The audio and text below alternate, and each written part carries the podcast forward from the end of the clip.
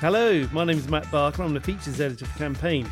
Each day this week, we're going to be looking back at some of the best campaign podcasts over the past year. Today, we're going back to October when I joined UK editor Maisie McCabe, art director Chris Barker, and creativity and culture editor Gurjit Degun to chat about the final quarterly print edition of Campaign. Hello, and welcome to the Campaign podcast. My name is Maisie McCabe, the UK editor of Campaign, and I'm joined by Chris Barker, senior art director, Gurjit Degun, creativity and culture editor, and Matt Barker, no relation, the features editor. Um, so we're here to talk about the final quarterly print magazine. Unfortunately, there was a delay at the printers, you know, classic print, hey? Um, and so we don't actually have any copies yet in the office. We're recording this on Monday morning, but we do have some proofs with us. So if you hear a bit of paper rustling, that's what it is. Thanks, Matt. yeah, yeah. oh, yeah, this bodes well. Uh, so, Chris, I guess if we start with you, how how do you feel about the magazine going out of print? Hello. Uh, as, well, Did you uh, see that was a sort of sensitive question? people do keep coming up to me and sort of saying, you know, how are you? Are you all right about the magazine going out of print? As if I've lost a child or something. But obviously, it's more like it's more like when your child grows up. You know, putting a magazine together is is quite a it's a lot of work when you've got the the brand is so much wider than just the print product now.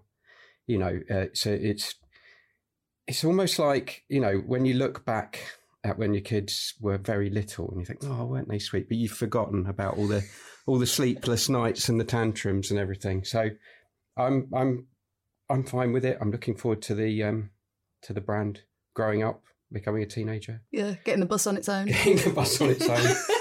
um, I think we've put together a really good final print issue. Well, I mean, who can say if it is the final issue? Yeah, who knows yeah. what's going to happen? Well, it's the, the, final quarterly print issue, we're allowed to say, I Yeah. think, because it's the final regular print issue. yeah, it might come back in some other form at some point, or there might be sporadic special issues. You never know.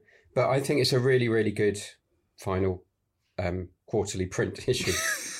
and we should have a bell or something that goes off, like if you get it right, I yeah, guess. Yeah. every time you say final issue. Because we just, I mean, it would be a nice segue there to the cover because you had a, you you did want to put final edition I did, on yeah, the yeah. on the cover, but unfortunately, um, it might not be. Yeah, we, it, it was, We just it- strive it, for was too definitive to, to say final. Um, yeah, so the cover. uh, yeah. So, we, do you want to explain a bit about how we how we get there? I'd had an inkling we were going to go out of print, and I thought, I know, I thought that the previous issue might end up being our last issue. So Um, for um, some of you might know this, but that sort of creativity focused issue that was published in June and went out to Cannes, led by Gurjit, That's right. with so, Matt's very intense help, obviously. yeah, uh, which is another good issue. Actually, I was very pleased with that one too.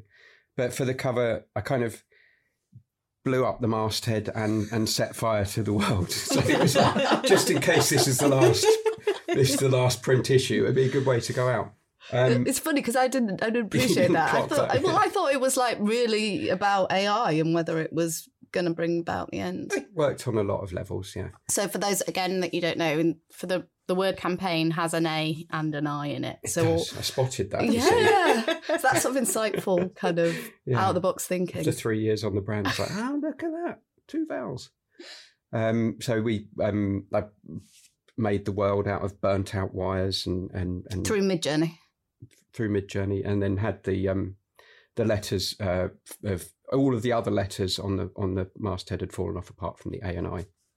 So that left me with the complicated Yeah, second album. position, second album syndrome. Yeah, what, how do you follow that if you've already destroyed everything? So I thought, um, even though the issue was go- going to be um, very forward looking, it might be a nice touch to have uh, a callback to to the past, to the sort of news news led uh, covers of well the early years and up till relatively relatively recently in the grand scheme of things. So I set about recreating a classic, well, a print led uh, cover, which I, I, I think is quite nice. I think um, nobody would be expecting it. Hopefully. Yeah. and uh, but then we, uh, I didn't know what were going to be in those slots. Uh, you know, so we, we we thought about a few different things. I know Matt, you were talking about making up stories to go in there about things that could potentially happen in the next twenty years.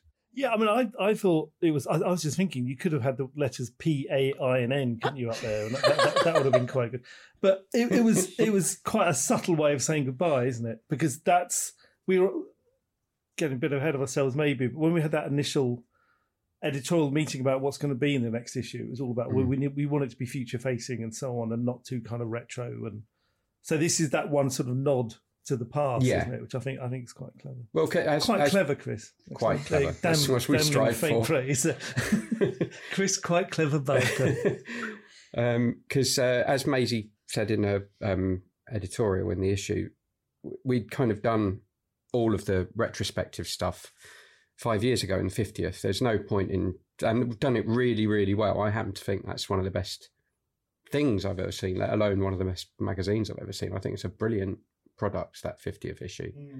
Um, so I wouldn't want to try and recreate that five years later. It's really not that long ago. Really it? not so, that long ago. So everything you, you would sort of expect in a kind of ceremonial final print issue, like you know the great and the good, kind of Mm. telling stories from their careers, picking their favorite work, you know all that sort of stuff. And there's a also a really glamorous kind of photo shoot in Dean Street, Mm. full of lots of really senior people.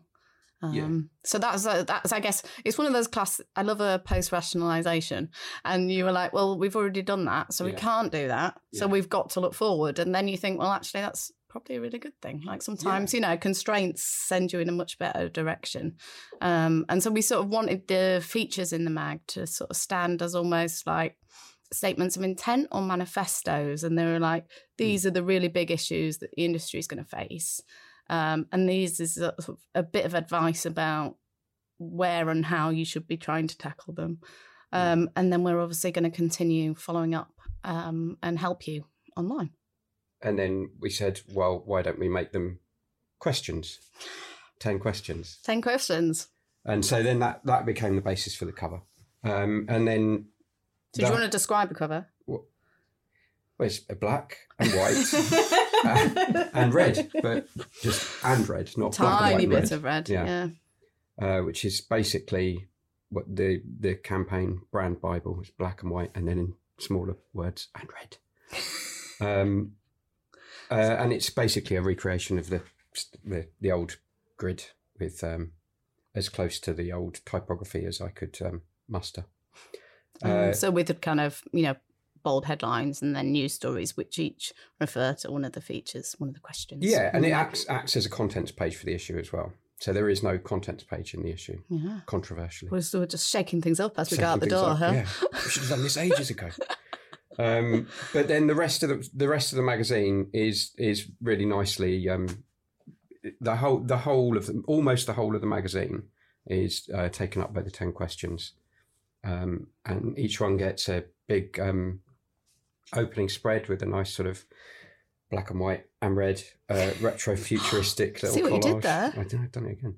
Um, I had help uh, from uh, Anna Acosta, designer, on this to help me hit the deadline. Um, Thanks very much, Joanna. She did a Thanks, great Anna. job. Great job, yeah. Uh, so there's t- t- the 10 questions each get uh, a feature with some words in it. That's And then- classic, Chris. Yeah. Some words. There's the words. Yeah. How many And- words? And Don't then we've mind. got a lot of uh, headliners that we also shot. so And- they're kind of profiles of Mhm. um, individual people. Good. So you're you so you you're obviously busy on a lot of um, different bits of the magazine, but one you did one of the questions, Mhm. um, which was it's quite interesting. I think this question because it doesn't it's not necessarily completely clear from it. Can we win the war against robots? Yeah. So it wasn't really in my mind when I was writing, but it does fit. but it fits, so that works. Yeah, it's convenient. It's like, you know, as we say, we love post rationalization. So, could you explain a bit about um, the feature and who you spoke to and any highlights? So the yeah, the brief was look at creativity as it stands now. Um, it, how is the work good? Um, Or good- Yes, is, is is it great? Is it is it? Um, you know, we we looked at the. There's a link between effectiveness and award-winning ads, um, and it's uh, disintegrated. Um, so then uh, we wanted to look at the problems around that and evaluate the opportunities. And as you said, there's a manifesto. You know, it's like a what's the way forward for creativity. Um, so yeah, I just called a few creatives and they told me some bits and I wrote it. Um, what uh, I thought and uh, it's how I've started it. The most interesting um, point that I found when I was writing it or speaking with people. Rick Brim from Adam and Eve, um, Adam and Eve DDB, talked about um, Zaha um, Zaha Hadid architects. Um, so before they even start a brief, they throw it into an AI machine and pick out, you know, it throws back kind of 12 ideas of what, for example, an airport that uh, Zaha Hadid would, uh, architects would design and what it would look like. Um, and then they say that's not what we're doing and then they then they go on um so he, you know he was using it as a point of I mean, I didn't really ask people about AI. Well, I did ask specifically about AI, but the conversations turned a lot to AI. So that's um, so that I thought that was interesting. I've used that as our Hadid story a lot since I read Have it. you? Yeah. in conversation. In, co- in, yeah, I know. In the pub. Isn't that sad? Also, in I the, really enjoyed that story. Yeah, I love that story. I thought it was a really good way to get into the into the feature as well. Thank I used you. it in the AI steering committee. Here. Did you? I was like, oh, apparently Zaha Hadid. I hope you I bet one, day, Rick. one day in a few months' time, you'll use it on us. Chris, we know where that comes from. I found that out, Chris. yeah. Um, yeah, so I thought that was really interesting, an interesting way to start the piece. So hopefully everybody agrees. Um, and then I spoke with uh, Lindsay Atkin at 4Creative, uh, Nils Leonard uh, from Uncommon, um, and loads of other creatives as well. Um, you know, the industry's top creatives to just talk about what's happening now and what uh, they want for the future. I asked some of them, obviously, provocative question. Um, is there a crisis in advertising creativity, creativity in advertising?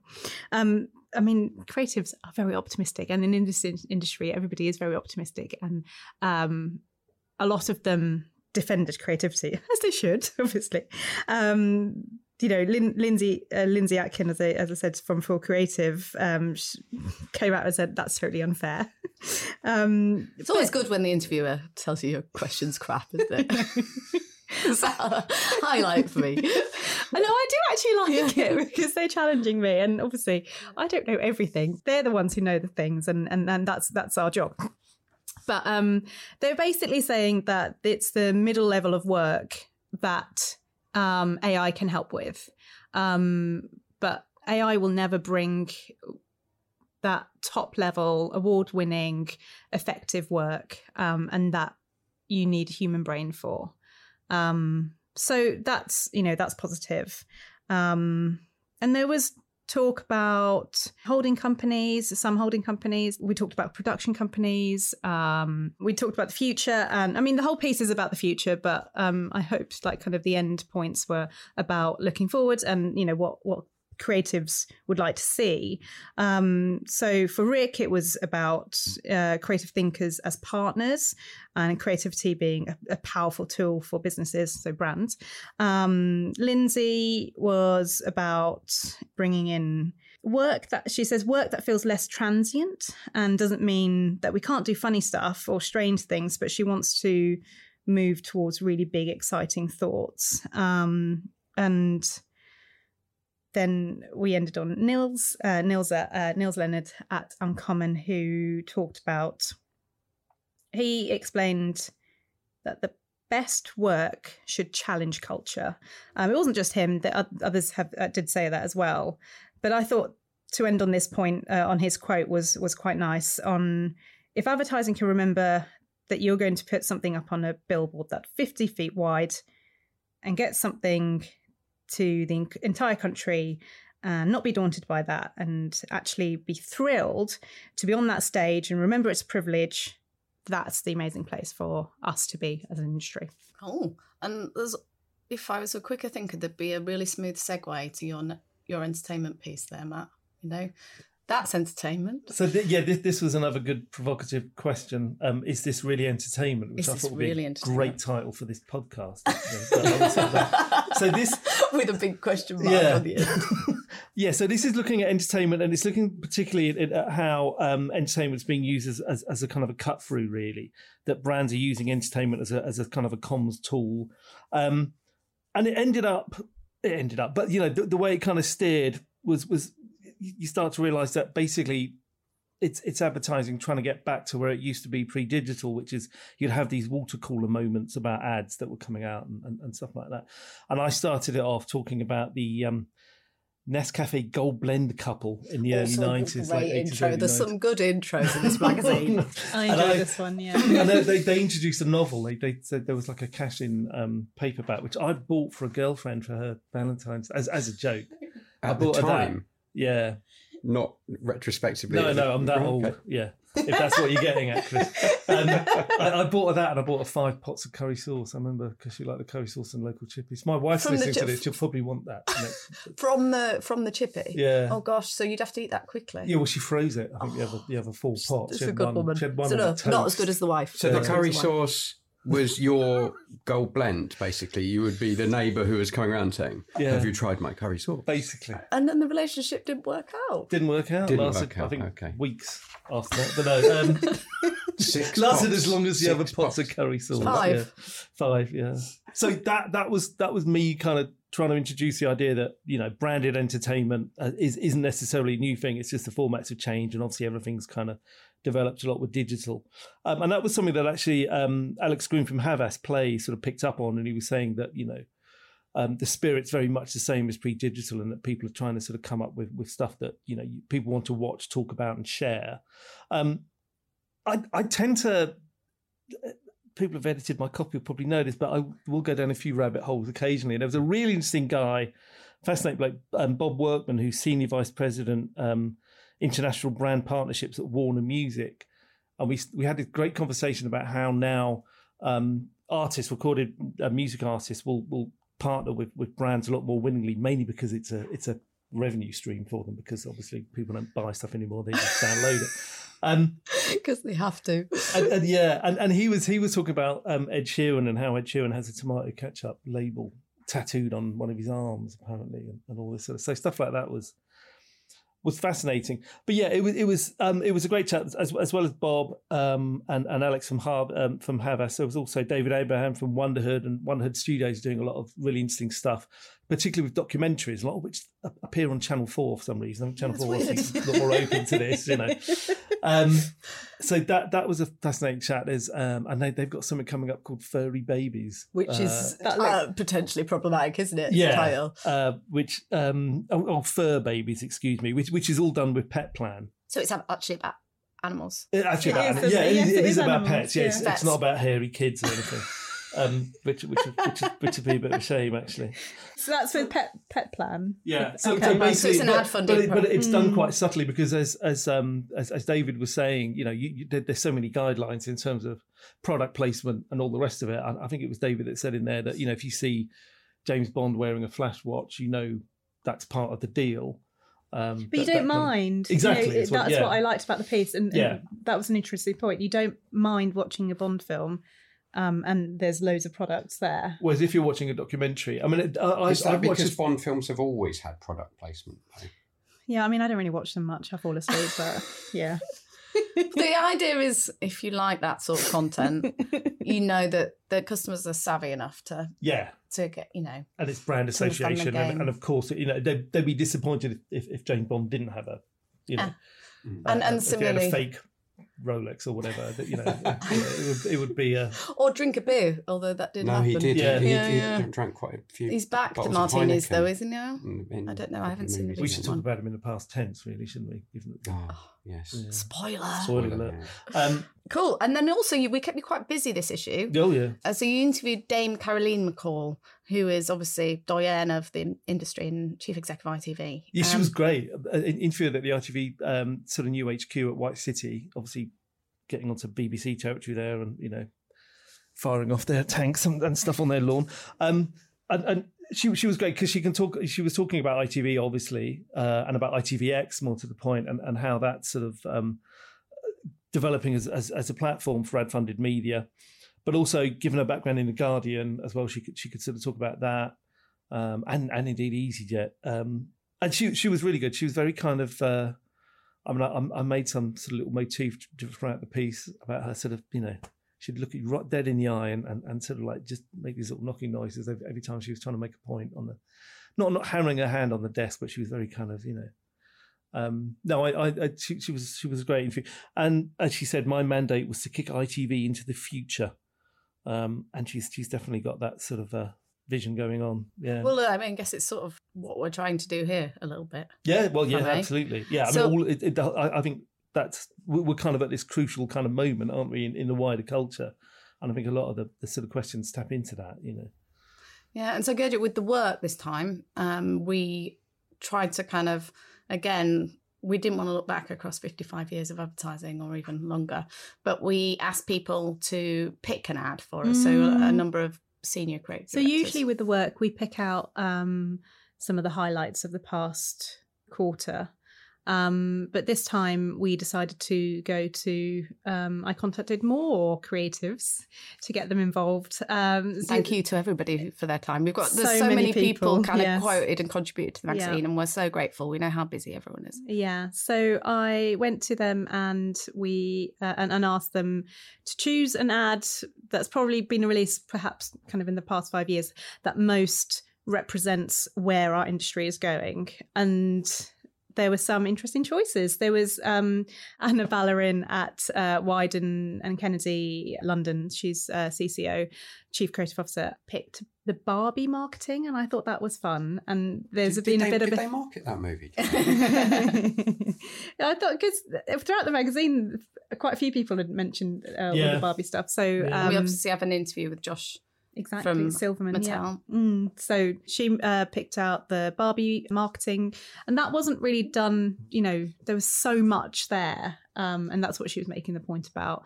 Um, you go to the cinema, and they have those um, Barbie kind of what were they cutouts or whatever. Not the cutout, the, the box. That's the it, the box, yeah. so you can get in and yeah. you know have, a, have your photo taken, which I definitely did. um, all, all, those kind of things, and you know all that pink fever and everything. And uh, Frankie Goodwin, who's at Saatchi's, um, Saatchi and Saatchi London, she picked Yorkshire Tea Pack Your Bags by Lucky Generals, um, which an ad that a lot of people have liked this year um, about. Uh, taking your your own tea bags on holiday with you. Really important. Um, and then there's uh, McDonald's Raise Your Arches, Leo Burnett, Channel 4, Idents. Oh my God, my favourite is probably Trevor Robinson's pick is uh, Apple Action Mode, where the mum um, follows the son. On the sports day. Yes, brilliant. That's me. I'm already there. I had to watch that over and over. Um, anyway, that's not the point. Uh, so, yes, this work is supposed to look uh, to the future. Fabulous. And it was interesting that they were choosing different ads for different reasons. So you've got a lot of a very broad um, selection of. I was worried that there would be some overlap. Mm. So, was it just natural? Everyone picked different yeah, things. So, That's I great. be really quick with your choices because get in there first, and mm. um, there were no overlaps. so, Maisie, tell us about the ad agencies piece that you wrote. Yeah, so as we sort of said, the um, the questions are intentionally provocative, um, and so the question around advertising agencies um, we decided upon was: Will advertising agencies survive?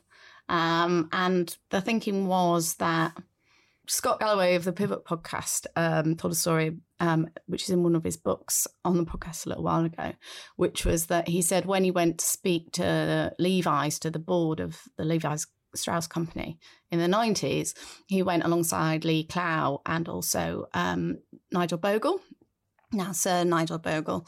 Um, and he contrasts that with today when he said when he goes to see company boards to advise them, he basically never sees any advertising agency people essentially and sort of said that you know sort of posed the question of like you know when as a the member of a company board you know, asked what the advertising agency thinks of anything, basically recently. Um, and and so my kind of quest, I suppose, was to sort of think about the role of advertising agencies. They're full of really talented, wonderful, you know, kind of intelligent, creative people. Mm. Um, but I, I worry that the product that they have focused on and continue to focus on um, over the last 15 years has become uh, less significant and less useful and valued less by marketers, and that some of them haven't innovated as much as they might have done. Um, and so, if you contrast them with media agencies, where which are essentially driving holding company profits, you know, creative agencies are sort of seen as a shopfront and a kind of almost like a marketing vehicle for the holding companies as opposed to kind of proper commercial businesses in their own right. So one of the things that um, I guess sharpened the focus for me was um, recently a book's come out called Madison Avenue Makeover, which is written by Michael Farmer, and it follows the transformation of Huge, which is an IPG digital agency. Um, and Huge worked with a woman called Caroline Johnson, who runs the business model company, um, to basically change how they work. So Caroline's view is that advertising agencies are too focused on servicing clients um, and not focused on properly running themselves as commercial businesses and also thinking about how to actually drive the client's business as opposed to just kind of create advertising for them. Um, and she's, you know, really quite punchy about the future. She says, so she's talking about advertising agencies. She says, what we're selling is less and less relevant, and we're stuck with a costing model that means we're obsessed with the effort we put in rather than the value we create. Um, and so she's obviously really complimentary about um, Matt Baxter, who worked with her, who I tried to speak to, but because he's in Australia, it was a bit difficult. So I'm going to do a follow up with him. Um, so essentially, Huge have been this, through this process and now sell basically they have a sort of suite of products that they then sell at a fixed price. So rather than selling time, so essentially the way most advertising agencies work is they kind of bill for the hours that their staff mm-hmm. um, spend working on the business. Instead, Huge has switched to this kind of, you know, we will do you a, a digital transformation program, or you know, I'm making this up, but a kind of CRM program or a new website or build you an app, that kind of thing. And this is how much it costs. So it's much more like a consultancy model. Um, so I spoke to kind of some people who I felt were doing a really good job of innovating and changing what they do. Um, people like John Cook of VMLY&R and David Droga of Accenture Song. Um, and essentially, most of the people I spoke to weren't at a position where they were ready to do a kind of complete wholesale transformation of how they structure their business and sell what they do. Um, but there was a sort of expe- expectation that agencies should look at be more focused at the value they create for clients and be more um, confident about how they charge for that and, and kind of link some of at least some of what they do um, to the outcomes that they help deliver. Chris, what else have you got planned? So you're you're free from the shackles of um, print deadlines. Well, we're, the, yeah, we're currently putting this issue online, which and I should say all the work stories will be online. Mm. Um, you know, over the coming weeks. Everything will be going up over the next sort of three or so weeks, probably. I mean, it almost takes as long to produce the online version of the, of the mag than which is maybe the what the version. you know might, might part, be, part of the reason. Uh, but we're but we're still doing um, you know we're still going to be very uh, creative in our treatments of uh, we've got the Power 100 coming up for example I'm just in the middle of organising quite a complicated shoot at a mystery location well, it's not a mystery to me, but it's a mystery. Well, it's not a mystery to the people who are turning up to it either. It's not much of a mystery at it's all, then, is it? no. I can't tell you it's, what it is yet. But it's a mystery to you, dear listener. Yes. I think that's what you meant. So, but basically, yes, that's what I meant.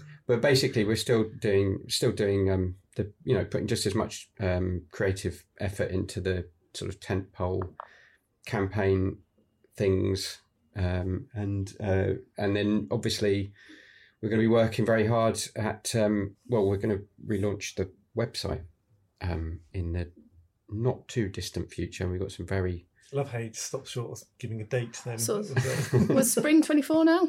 I, I can't comment on that.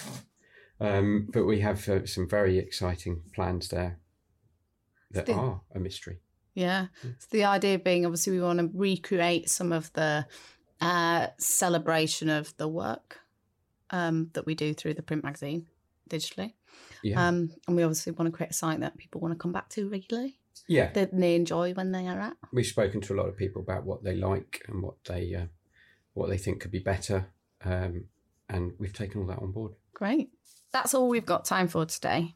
If you'd like to learn more about what we've been discussing, please visit our website, campaignlive.co.uk. Details of our subscriptions are available at campaignlive.co.uk forward slash membership. And if you enjoyed this episode of the Campaign Podcast, please follow us, like us, and leave a review wherever you listen to podcasts. A big thank you to Haymarket studio manager Nav Powell and Till Owen, our podcast producer. And also to Aidan Lyons from Rethink Audio. And to you for listening. I hope you'll join us next time. On behalf of the campaign team, goodbye.